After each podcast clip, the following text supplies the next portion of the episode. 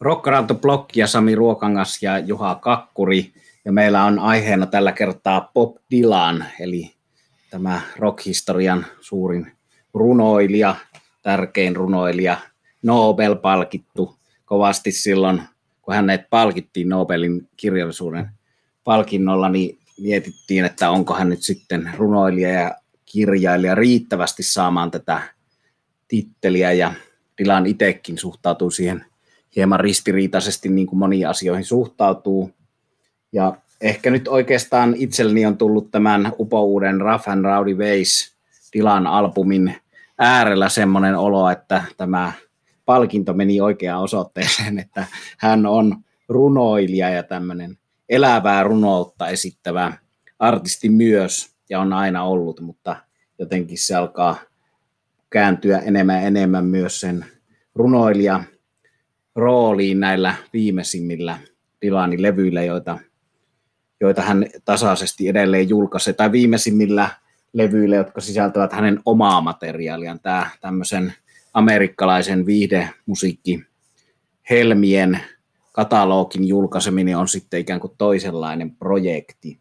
Mutta mitä sanot Juha tästä edelleen tuoreesta Rough and Rowdy Weissistä, jonka sinkkuja me käsittelimme täällä podcasteissa etukäteen silloin ennen varsinaisen albumin julkaisua? No tämä on semmoinen levy tietysti, kun on näin vahvasta persoonasta kysymys, niin olen esittänyt itselleni sen kysymyksen, että pidänkö tästä oikeasti vai pidänkö siksi, että tästä nyt pitäisi pitää. Ja olen kyllä päättynyt siihen ratkaisuun, että, että tätä albumia diggailen ja hän sillä perusteella, että olen sitä sen pakollisen ensimmäisen yhden kahden kuuntelun jälkeen pyörittänyt aika tasaisesti. Eli olen niin sanotusti vapaaehtoisestikin, vapaaehtoisestikin tätä levyä kuunnellut. Ja tämähän on tunnelmaltaan samoilla linjoilla kuin se viime kesänä Suomen keikka, eli vuoden takainen Helsingin esiintyminen, joka on jakanut ihmisten mielipiteitä ja varmasti tämä uusi albumi jakaa sitten myös. Dylanhan on aina vähän sellainen, että jos häneltä jotain odotat, niin sitten tuleekin jotain muuta aikanaan. Se otti folkkia ja sitten sai Juudaksen haukkuman nimen niskaansa, kun bändillä olikin siellä lavalla sähkökitaraa ja, ja taas sitten esimerkiksi Suomen keikoilla on odotettu sellaista 60-70-luvun Dylania ja sitten onkin tullut tällainen myöhempien aikojen mystinen runoilija sinne lavalle. Tästä levystä kyllä ehdottomasti pidän tässä makeita fiiliksiä, käydään kohta läpi, läpi vähän näitä biisejä, joita toki olemme jo, jo muutaman kappaleen osalta aiemmissa jaksoissa käyneet läpi, mutta tehdään sellaista syvää luotaavaa vielä. Mitkä ovat sinun fiiliksesi tästä levystä? No kyllä mä jotenkin tulen muistamaan tästä vuodesta 2020 varmasti yhtenä asiana tähän kummalliseen aikaan ja kaikkien keikkojen ja festareiden peruntumiseen. Ja tietysti ne ensimmäiset alkuvuoden keikat tulen muistamaan, jotka kerettiin nähdä ennen tätä lockdownia ja kaiken, kaiken sulkeutumista, eli tietenkin se meidän joka, melkein joka jaksossa mainittu Peter Green-konsertti siellä Lontoossa oli se, joka tästä vuodesta muistetaan, mutta yhtenä asiana tulen kyllä muistamaan tämän Dylanin levyn tästä vuodesta, että jotenkin näihin viime aikojen, ei pelkästään tähän COVID-juttuun ja, ja tähän lockdowniin liittyen, vaan kyllä tämmöiseen niin kuin politiikkaan ja tähän maailmaan, missä elämme noin laajemminkin, niin liittyen tämä jotenkin teki kyllä suuren vaikutuksen minuun nimenomaan koko albumi, ei niinkään vielä ne kaksi ensimmäistä sinkkua, joita me olemme näissä podcasteissa käsitelleet esimakuna, mutta sitten kun koko albumin kuuntelin, niin tavallaan sen ensikuuntelun tulen muistamaan, ja se oli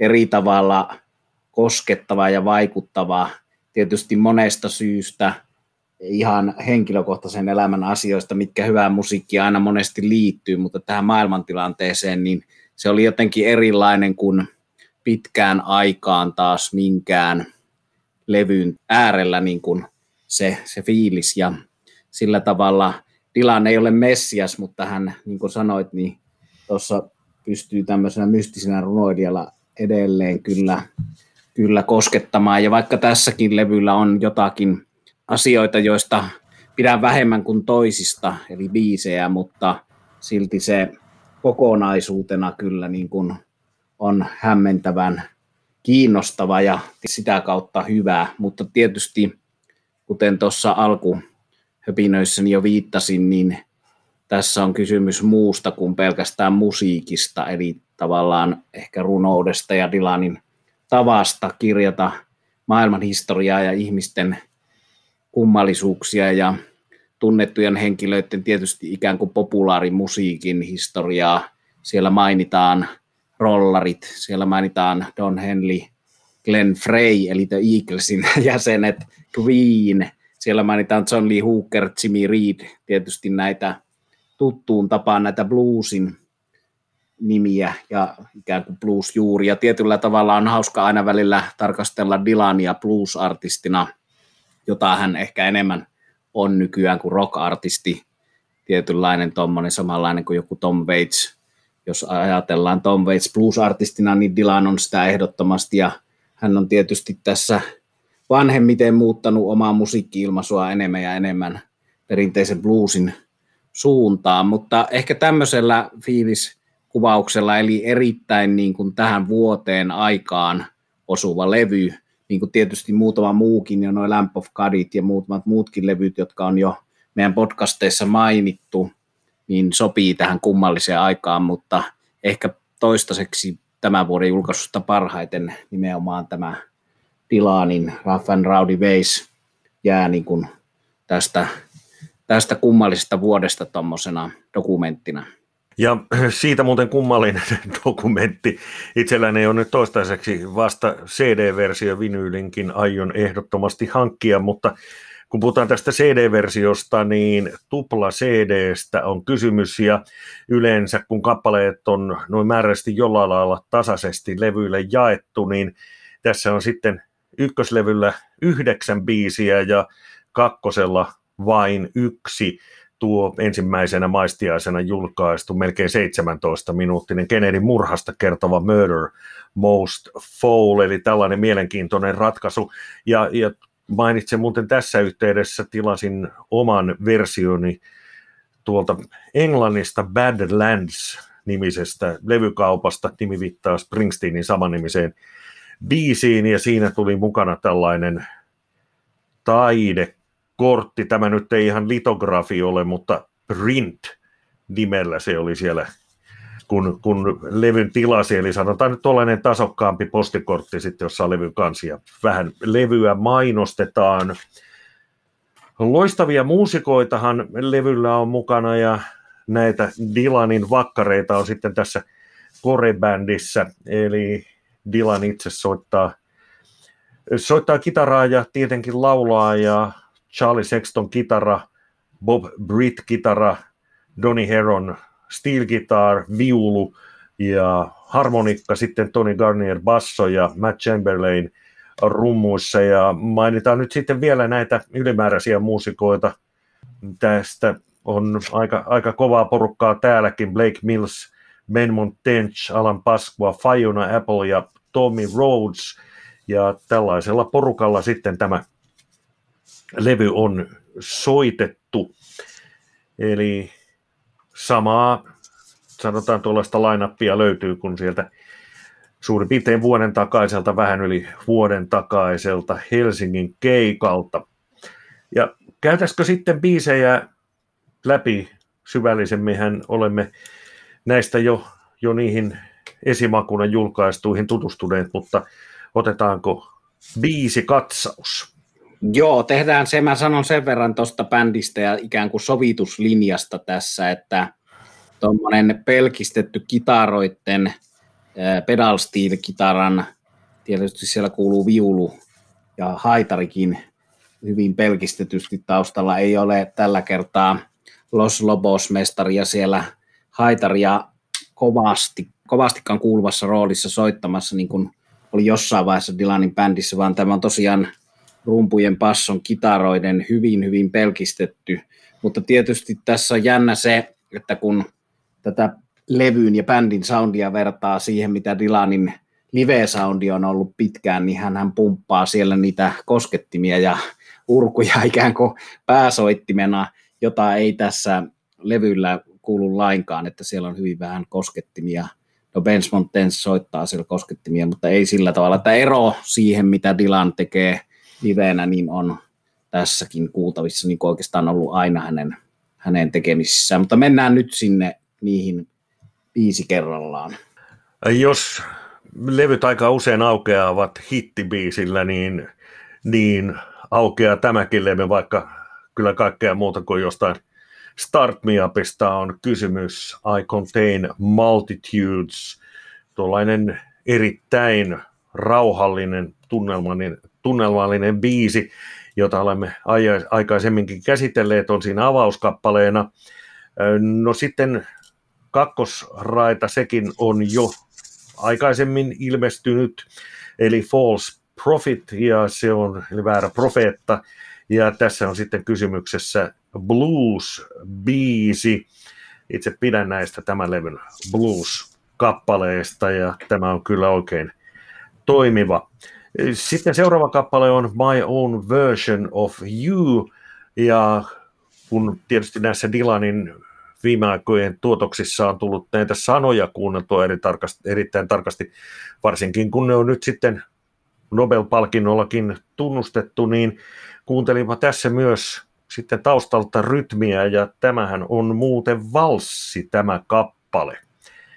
Eli sinänsä sopii tietysti kesään, vaikka en mikään kultainen nuoruus olekaan, vaan Bob Dylanin tulkinta asiasta. Sitten nelosraita I've made up my mind to give myself to you. Ja kun näitä muistiinpanoja kirjoittelin, niin mietin, että onpa siinä tuollainen suomalaiselle hankala nimi, joka, joka täytyy opetella. Ja tä, tästä kappaleesta taas minulle tulee mieleen, jos mennään jonnekin tuonne vähän mystisempään amerikkalaiseen elokuva tuotantoon jonnekin Twin Peaks tyyliin, niin näissähän kun on aina niitä kapakoita, joissa on muutama erikoinen hahmo, niin sellaisessa tämä voisi soida hyvin illan viimeisenä. Sitten raita 5, Black Rider, ja tästä kappaleesta, tästä hitaasta biisistä tulee sitten melodialtaan mieleen, että se voisi olla jopa tuollainen lasten laulu tai kansanlaulu, sen tyyppistä tulkintaa. No sitten Goodbye Jimmy Reed, ja tietysti kun Jimmy Reed on yksi niitä blues-musiikin suuria legendoja, niin tässähän on kysymyksessä sitten blues-biisi ja samalla levyn reippaan tai antia, eli Goodbye Jimmy Reed.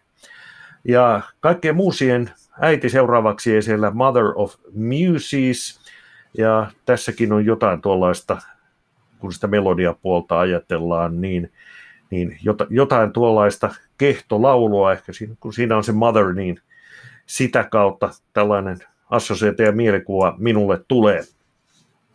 Kasi Crossing the Rubicon, tämä on jälleen näitä levyn blues-biisejä ja niistä hitain. Ja sitten on vielä pari kappaletta Key West, Philosopher, Pirate. Tämä on jälleen tuollainen hitaampi, utuisempi tapaus. Eli nämä olivat ne ykkös biisit ja sitten siellä kakkosella on tuo Murder Most Fall, josta silloin kun aiemmassa jaksossa tästä puhuimme, niin sanoin, että miten niin kuin melkein 17 minuuttia kestävä täysin lötkö biisi, jossa ei tapahdu yhtään mitään, voi olla niin mukaansa tempaava ja tietysti se tarina ja, ja samalla kun siellä näitä historiallisia tapahtumia ja henkilöitä mukaan lukien muusikoita mainitaan, niin tietysti sitten siinä samalla kuunnellessa tuota biisiä miettii, että kuka, mikä, mihin, mihin tämä liittyi. Eli tässä oli nyt tällainen yhteen veto tai sanotaan läpikäynti näistä biiseistä. Tämmöisen kirjoitin tuosta kappaleesta In My Own Version of You, että Dylan laulaa sille, että I can see the history of the whole human race, eli koko ihmiskunnan historian näen täällä, ja se on tietyllä tavalla tämmöistä koko 1900-luvun tarkastelua. No tietysti Dylanilla on pitkään jo noissa kansitaiteissa tuommoinen vanhan menneen maailman ikään kuin ihannointi, että ennen oli paremmin tietyllä tavalla, mutta sitten kun näitä sanotuksia kuuntelee, niin ennen ei ollut välttämättä sen paremmin. Ja jännästi noin aikajanat sitten tuossa hämärtyvät sillä lailla, että samanaikaisesti Dylan puhuu hyvin ajankohtaisista asioista ja menneestä historiasta ja tietysti siinä puhuu sitten nykyajan asioista menneen maailman historiallisten esimerkkien kautta.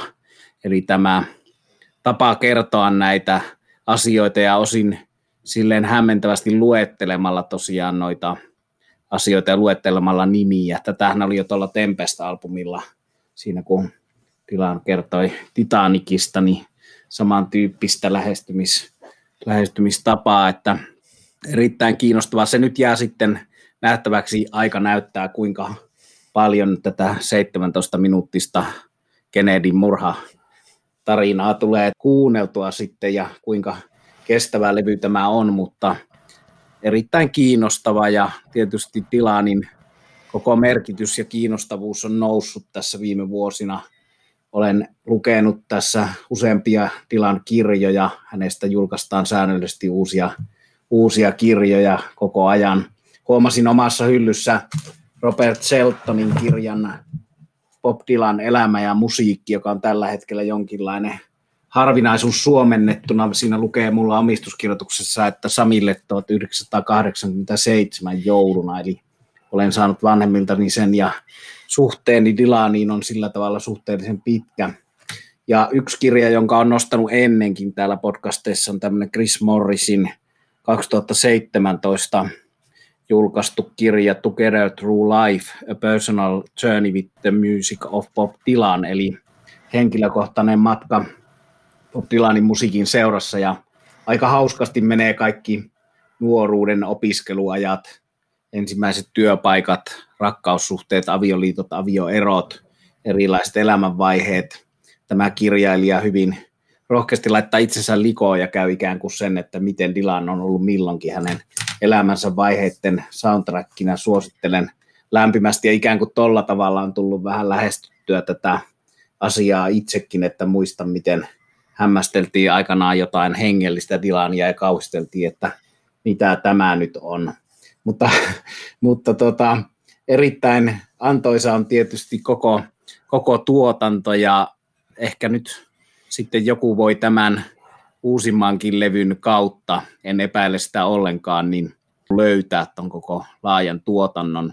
Mutta ymmärrän kyllä niitäkin kriitikoita, jotka pitää tätä, niin kuin sanoit, että löysä ja pitkä viisi, jos ei tapahdu oikein mitään, niin ymmärrän kyllä sitäkin näkökulmaa, että tämä on äärimmäisen tylsää jollotusta, mutta omissa korvissa se ei ole. Ja mäkin tein vähän samanlaisen itse tutkiskelun, niin kuin Juha sanoi, että että tykkäänkö tästä siksi, että tämä on Dilania, mutta ei kyllä se on, kyllä se on vaan niin, että sieltä tulee ne nimenomaan noiden sanotusten kautta tulee ne kiinnostavat jutut, että tämä jännästi, jännästi puhuttelee ja sieltä, sieltä pongaa niin kuin uusilla kuunteluilla uusia asioita.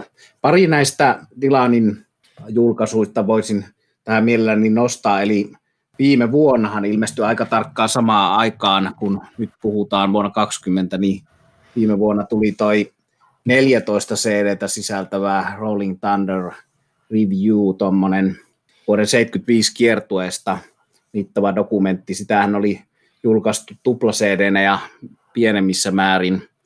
Hard Rain oli julkaistu ensin yhden levyn taltiointi tuolta kiertuelta ja sitten vähän mittavampia. Nyt sitten julkaistiin kaikki mahdolliset treeneistä lähtien ja sitähän monet pitää Dylanin parhaana vaiheena live musiikki mielessä. Siellä on Roger McVinnia ja Mick Ronsonia ja tämmöisiä tunnettuja rockhahmoja muita Dylanin apuna, mutta en lähde siihen makukeskusteluun, että onko tämä nyt just se kiinnostava ja paras vaihe Dylanin uralla, mutta se on erittäin, erittäin tota, hyvä ja kiinnostava vaihe. Ja KISS-yhtyeeseen mielenkiintoinen yhteys siinä, joka kävi ilmi tästä Netflixissä pyörineestä Rolling Thunder Review kiertueen dokkarista, että Dylan ihan maalasi naamaansa mustavalkoisilla teatterimaaleilla tässä 75 vuoden kiertoilla kiss innottamana, että erikoisia juttuja. Niin äkkiseltä ei tulisi ajatelleeksi, että Kiss on yksi Bob Dylanin innoittajista. Semmoinen yksityiskohta muuten vielä tuosta dokumentista tuli mieleen, että hänellä hän oli silloin fani, josta, josta sitten tuli erittäinkin kuuluisa ja hänkin oli sitten erilaisissa tehtävissä välillä auttamassa siellä kiertoilla, eli näyttelijä Sharon Stone. Kyllä, ja nimenomaan Kissin oli Dylan pongannut tämän Sharon Stonein T-paidasta, josta kerrotaan siinä Netflixin dokkarissa. Sitten yksi, mikä on jäänyt ehkä mainitsematta aikaisemmin näissä podcasteissa, niin on yksi itselle erittäin rakas hyvän levy, jossa on Dilani itsekin mukana, mutta valtava määrä muita artisteja mukana, eli Amnesty Internationalin 2012 julkaisema Chimes of Freedom, The Songs of Bob Dylan.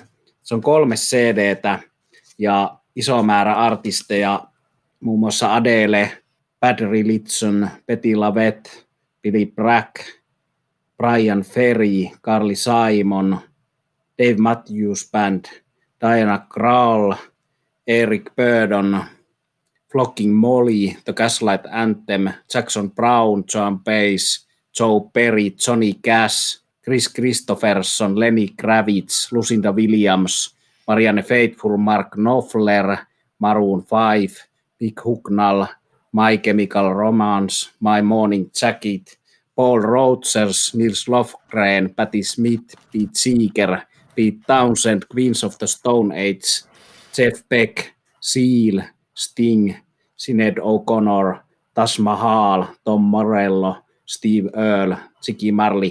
Jos ei tämä lista vakuuta, niin ei sitten mikään. Eli vielä kaiken lisäksi kaikki nämä versiot tilan ovat aikaisemmin julkaisemattomia ainoastaan tässä Amnestin hyvän levyssä julkaistuja. Ja tietysti tuo Tilanin sanoma, ei nyt tarvi alkaa ehkä avaamaan sen syvällisemmin sen yhteyttä Amnestin toimintaan, mutta kyllähän tässä uudellakin levyllä on se, että Dylan on ikään kuin heikompien ja sorrettujen puolella edelleen ja protestilauluja tekee edelleen. Sellainen asia tuli mieleen, kun mainitsit, että levyä kuunnellessa, siis tätä uutta albumia kuunnellessa, on tullut mieleen yhtymän kohtia, fiiliksiä, tarinoita omasta elämästäsi, niin minulla on erikoinen tuollainen, miten se nyt sanoisi, kuinka päässäni kaksi asiaa yhdistyy, tyyppinen juttu ollut jo tuolta 70-luvulta. Isäni toi aikanaan Amerikan tuliaisena paitsi Dylanin Desire-albumin, niin sitten niitä sellaisia kovia toffee-karkkeja, jossa oli tomusokeria päällä ja, ja muistan sitten kun kuulokkeella kuuntelin tätä Desirea ja popsin niitä toffee-juttuja, niin tänäkin päivänä, kun pistän Desirein pyörimään, niin minulle välittömästi ilmestyy kuolaa suuhun ja, ja mieli tekee saada tällaisia toffee-karkkeja. Eli aika mielenkiintoisella tavalla musiikki alitajunnassamme toimii. Hienoja tarinoita näihin liittyy. Tuosta Amnestin äh, Times of Freedomista haluaisin nostaa vielä pari erityisesti esille artistia, kun näitä erittäin hyviä Dylan-versioitahan on valtavat määrät ja on ihmisiä, jotka kuuntelee mieluummin Dylanin musiikkia muiden esittämänä kuin Dylanin ja puhumattakaan Jimi Hendrixistä tai Rolling Stonesista ja kaikista näistä rockin kovimpiin kuuluvista nimistä, jotka on Dylania vuorollaan versioineet, niin täällä on Tom Morellon Rage Against the Machine kitaristin versio kappaleesta Blind Billy McTell, joka on itselle ollut siitä asti, kun sen Dylan aikanaan julkaisi, niin yksi hänen tota, suosikki, yksi Dylan suosikkeja, niin täällä on aivan loistava Tom Morello and the Night Watchmen nimisen kokoonpanon tulkinta tästä Blind Willie McTellistä. Se on totisesti erilainen kuin mikään muu versio siitä biisistä. Ja sitten Steve Earle, josta on puhuttu aikaisemmin useampaan otteeseen täällä meidän podcastissa, niin ja sitten tämä Lucia Mikarelli nimisen laulajattaren kanssa One More Cup of Coffee Valley Below, joka on yksi myös näitä kaikkia Dylan suosikkeja.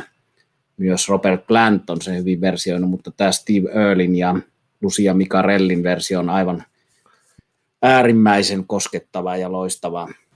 Myös Queens of Stone Age tekee Outlaw Bluesista tuommoisen itsensä kuuloisen hyvän stoner rockin, mutta pistäkää tämän levyn nimi Chimes of Freedom mieleen, eli harvinaista materiaalia sikäli, että ne on tehty vain tolle levylle ja ainakin siinä vaiheessa, kun sen olen 2012 hommannut, niin se oli halpa. Se oli tämmöinen halvalla tehty siksi, että se on hyvään tarkoitukseen. Ja Blind Willie McTellistä sen verran, että sitähän on muuten ex-rollari Mick Taylor soitellut pitkin Suomen niemeä silloin, kun hän tuossa tämän vuosisadan, tämän vuosituhannen ensimmäisellä vuosikymmenellä kierteli Ventus Blues Bandin kanssa pitkin Suomea ja oli heillä jotain keikkaa Ruotsissakin, niin silloin keikkaohjelmistossa oli tuo Blind Willie McTell ja sitähän Taylor on soittanut Dylanin kanssa, kun 80-luvulla oli sitten tämän kiertue kitaristina. Ja tietysti, jotta saadaan vielä yksi rollariyhteys, niin näistä cover-versioista kannattaa tsekata Ronnie Woodin muutenkin mainio Gimme Some Neck-albumi. Sieltä löytyy ihan ilman mitään rollarisilmälaseja, niin erittäin loistava Ronnie Woodin versio Bob Dylanin kappaleesta Seven Days sanoppa muuta, se on kova, kova biisi ja itselleni rakkain versio on nimenomaan tuo Woodin, Ronnie Woodin versio siitä. Paljon hyvää Dilan musiikkia ja paljon hyvää juttua hänen ympärillään.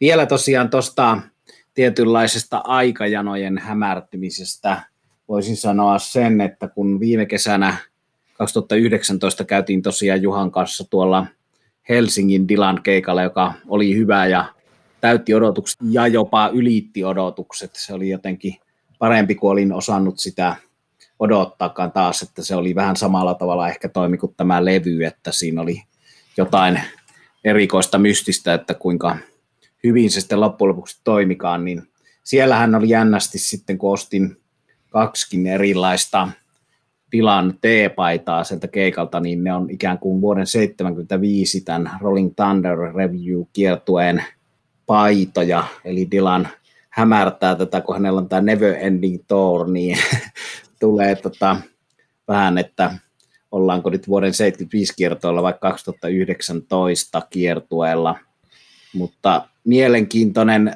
tapa tietysti, se on vähän tuommoinen, hän näkee itsensä tuommoisena jonkunlaisena sirkusartistina tai tuommoisena viihdyttäjänä, vaikka toisaalta on niin kuin valtavan syvällistä ja kaikkea muuta kuin viihdettä toi musiikki, että se on niin kuin sanottu, niin protestilaulu ja se on politiikkaa ja se ottaa kantaa edelleen, mutta kuitenkin sitten suhteessa live-esiintymiseen, niin Dylanilla on paljon kaikissa tosiaan noissa paidoissa. Ja ostin myös Helsingin keikan julisteen, joka oli tuommoinen niin entisen vanhan maailman tuommoinen vanhan tyyppinen keikkajuliste.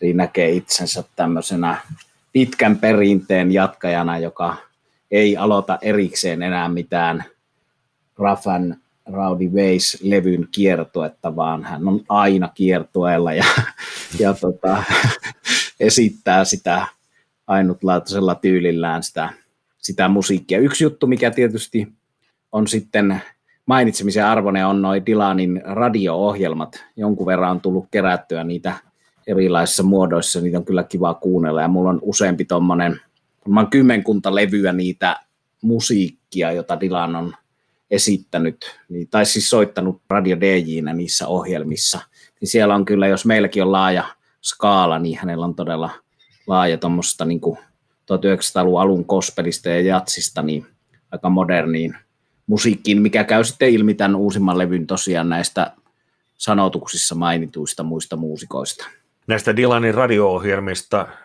nehän ovat todella maagista kuultavaa. Ehkä kaikkein parhaiten on jäänyt mieleen jakso, jossa hän valitsi erilaisia kuuhun liittyviä, kuusta kertovia biisejä, ja kun hän sitten, ei nyt ihan tuollainen tyypillinen reipas DJ ole, vaan se, vaan se puheen tahti on vähän samanlaista kuin noilla levyillä tuo laulu, eli verkkaisesti, mutta kuitenkin tuollaisesti mielenkiintoisella tavalla tarinaa kertoen mennään eteenpäin, niin se oli aika unohtumaton kokemus. Tästä tulee muuten mieleeni, kun tietysti yksi tunnetuimmista kuuhun liittyvistä kappaleista on tuo Blue Moon, niin tiedätkö mikä tämä Blue Moon on, mistä se, mistä se on niin kuin juontaa juurensa? No kerro. No, joo, se on jostain, jostain luin tuli vastaan, että silloin kun yhden kalenterikuukauden aikana on kaksi kertaa täysi kuu, niin amerikkalaisen perinteisen tarinan kerronnan mukaan tuollaisena kansantarinana niin sanotusti, niin silloin tässä tapauksessa, kun se saman kalenterikuukauden toinen täysikuu tulee, niin silloin kuu on sininen. Kiinnostava tieto. Hyvä tietää.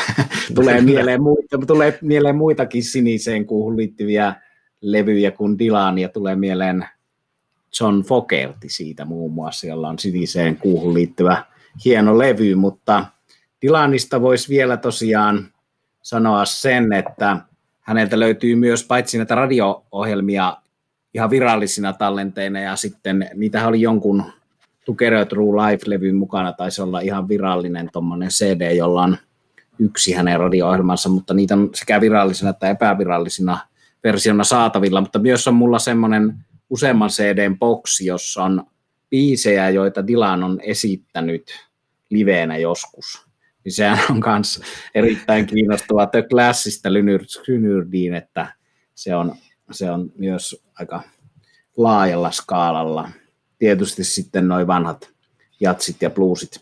Ja sanottakoon tästä vielä tästä Chris Morrisin Together Through Life-kirjasta, jota kehuin tuossa, mikä on ikään kuin omaan henkilöhistoriaan sidottu Dylanin kaikki levyt. Hän käy sen koko Dylanin tuotannon läpi ja sitten muistelee, missä kohtaa oli sitten omaa elämäänsä siinä kohtaa, kun mikäkin levy ilmestyi. Eli Chris Morris on yllättävää kyllä, niin todella mieltynyt näihin tosiaan näihin standardeja ja viihdepiisejä sisältäviin tuoreisiin Dylanin levyihin, että nehän jakaa, niin kuin moni Dylanin tekeminen jakaa ihmisiä ja jakaa kriitikoita ja jakaa faneja ja tunnen tällaisia itseäni vanhempia 60-luvulla eläneitä, joille Dylan oli radikaalien ykkönen ja Dylan oli protestilauleja, niin joille on aivan valtava kauhistus, että Dylan esittää yhtäkkiä jotain tämmöistä siirappista kaupallista Sinatra-tyyppistä musiikkia. Mutta sitten kun sitä vähän tarkemmin valaisee sitä asiaa ja perehtyy siihen, niin nehän eivät ole enää kovin siirappisia ja kaupallisia kuin Dylan ne nykyisellä äänellään kauniisti sanottuna örisee, että tässä on tämmöinen puoli, vähän niin kuin oli myös se hänen joululevynsä, joka kauhistutti ja hämmästytti, mutta itse soitan sitä joka joulu. No joo, sama juttu ja siitä joululevystä luin sellaisen levyarvostelun, jossa sanottiin, että tämä ei ole hyvä joululevy eikä tämä ole hyvä Dylan levy. Allekirjoittaneille kyllä putoaa, mutta jo ihan tästä perhepiiristä löytyy, löytyy vaimo, joka on sitten sitä mieltä, että jouluna voi soittaa jotain muuta, mutta silloin kun hän on sitten vielä hakemassa kaupasta niitä viimeisiä unohtuneita ostoksia, jouluostoksia ja ruokia, niin silloin kyllä Dylanin joululevy lähtee välittömästi pyöri, pyörimään itse kyllä dikkailen sitä. Joo, sama juttu. Kuuluu jouluun ja samanlaisia tosiaan piirteitä noissa, että siellä kun esittää jotain Sinatran Strangers in the Night esittää Autumn Leaves, näitä ikivihreitä niin sanotusti tilaan, niin siinä on jotain jännää, miten se koskettaa eri tavalla tosiaan kuin oikeastaan kenenkään muun versiot näistä biiseistä. Että sehän on tietysti aika, saattaa olla koomistakin vertailla, jos joku Sam Cooke tai joku tämmöinen kultakurkku omista suosikkilauleista on esittänyt samoja kappaleita ja sitten jos sitä vertaa, että ei välttämättä kannata vertailla, mutta sitten taas Tilanin tuohon omaan henkilöhistoriaan ja koko tarinaan ja koko tämmöiseen taiteilijan kuvaan liittyvänä asiana se on erittäin hieno luku sinällään minusta se, että hän esittää nyt tätä 1900-luvun alun, alun tämmöistä viihdemusiikkia. Ja varmasti huumorilla suhtautuu itse siihen asiaan ja tietyllä tavalla se liittyy tuohon, mitä puhuttiin, että hän on tämmöinen ikuinen Sirkus Finlandian pelle, jolla on poskelle maalattu kyynel, joka kiertää joka syksy vuodesta toiseen ja on sen oman roolinsa vanki, mutta samalla hirvittävän puhutteleva ja koskettava hahmo meille muille ihmisille. Ja tietysti näistä NS-sirappisista biiseistä, niin ehkä täältä Suomesta käsin ei, ei aina tule ajatelleeksi, että kun ajatellaan amerikkalaista musiikkiperinnettä, niin kyllähän esimerkiksi juuri Frank Sinatra ja kumppanit kuuluvat siihen erittäin vahvasti. Eli sinänsä tietysti, jos täällä tietyistä iskelmätähdistä rockmuusikot, iskelmän klassikoista rockmuusikot ammentavat vaikutteita, niin kyllähän sitten niin kuin Sinatrat ja muut ovat olleet siellä amerikkalaisessa musiikkikentässä tuottajineen ja taustamuusikoineen, legendaarisine sellaisineen, ovat erittäin vahva osa tätä amerikkalaista musiikin historiaa. Näin se on. Ja Sinatra ja näiden Ratbackin ja näiden Sammy Davis Junior ja Tony Bennettin ja vastaavien nimien vaikutus kuuluu kyllä rockmusiikissa, se kuuluu yllättävän laajalla alueella siellä. Tietysti joku Miles Davis oli suuri Sinatra-fani siinä, että kuinka Sinatra fraseerasi laulamalla, niin Miles Davis fraseerasi trumpetilla ja onpa se sitten Bon Jovi tai kuka vaan muu näitä tuorempaa rockia ja poppia harrastavia niin, ja tekeviä itse, niin siellä on yllättävän monella sitten toi Sinatra siellä keskeisenä esikuvana ja vaikutteena. Bob Dylan on sellainen hahmo ja musiikin jättiläinen, että tätä keskustelua voisi jatkaa loputtomiin ja ehkäpä säästämme sitten tuleviin jaksoihin, tai mä tiedä tarvitseeko nyt mitään juttuja sinänsä Dylanista säästellä minnekään, koska sitä kerrottavaa on niin paljon, on nämä bootleg-sarjat ja, ja niitä jatkuvasti julkaistaan, ja, ja sitten tulee ennen julkaisematonta materiaalia, versioita jonkun tietyn klassikkoalbumin ympäriltä ja niin edelleen. Eli Bob Dylanista tulee aivan varmasti tulevaisuudessa vielä sitten Rock Around the Block podcastin erikoisjaksoja, ja jos pistetään sitten tätä lähetystä, olemme nyt radiolähetyksessä Bob Dylanin hengessä, podcast muuttuu sellaiseksi, niin jos tätä jotenkin laittaa nippuun ja, ja kun, tuota, kun siinä Rough and Rowdy Waysilla on niin pitkiä biisejä, niin biisien aikana ehti hyvin tehdä muistiinpanot ja sitten miettiä elämän syntyjä syviä, ja ainakin minulle tuli sitten mieleen, että, että mikä olisi sellainen paras niin kuin tilanne kuunnella tätä levyä, niin missään tapauksessahan tämä ei ole sellainen perjantain työviikko on loppunut. Nyt katsotaan kavereiden kanssa ensin Suomen 995 uusinta YouTubesta tai jostain ja juodaan muutama bisse ja lähdetään baariin. Sellaiseen tämä ei tausta soundtrackiksi sovi, mutta sitten tuollaiseen niin kuin etkojen etkoon siihen vaiheeseen, kun on yksien ja jotenkin kuvittelen tuollaista road movie, Twin Peaks, maailmaa David Lynchia, elokuun ilta, tummunut lämmin yö, on siellä jossain kolmen viiden välillä yksin kotona, ikkuna tauki, sirkat soittavat ulkona, oma viskipullo tyhjentyy pikkuhiljaa ja samalla sitten taustalla soi tämä Dylanin Rough and Rowdy Ways. Ehkäpä tuo olisi se sellainen jotenkin levyn fiilikseen sopivin tilaisuus ja sanotaan niin kuin tuollainen hetki kuunnella tätä levyä.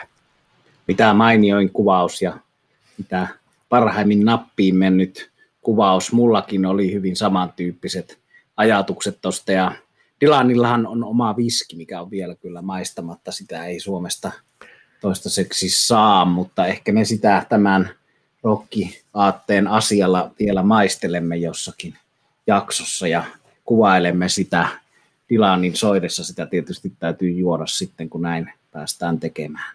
Täytyy tehdä sellainen testi ja kirjoittaa raportti sitten siitä. Saa nähdä, kuinka monesta biisistä tulee muistiinpanoa, mutta, mutta hieno levy. Minä kyllä pidän. Näin on, samoin vuoden, vuoden levyjä.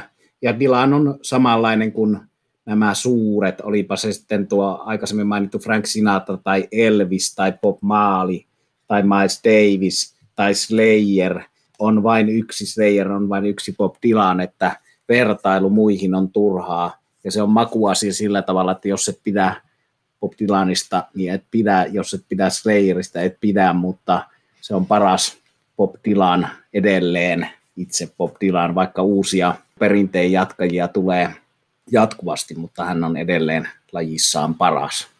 Ja muun muassa häneen tulemme sitten vielä tulevien jaksojen myötä palaamaan. Nyt pistetään sitten mikrofonit kiinni, eli Juha Kakkuri Sami Ruokangas kiittävät kuuntelusta. Tässä tämänkertainen Rock Around the Block.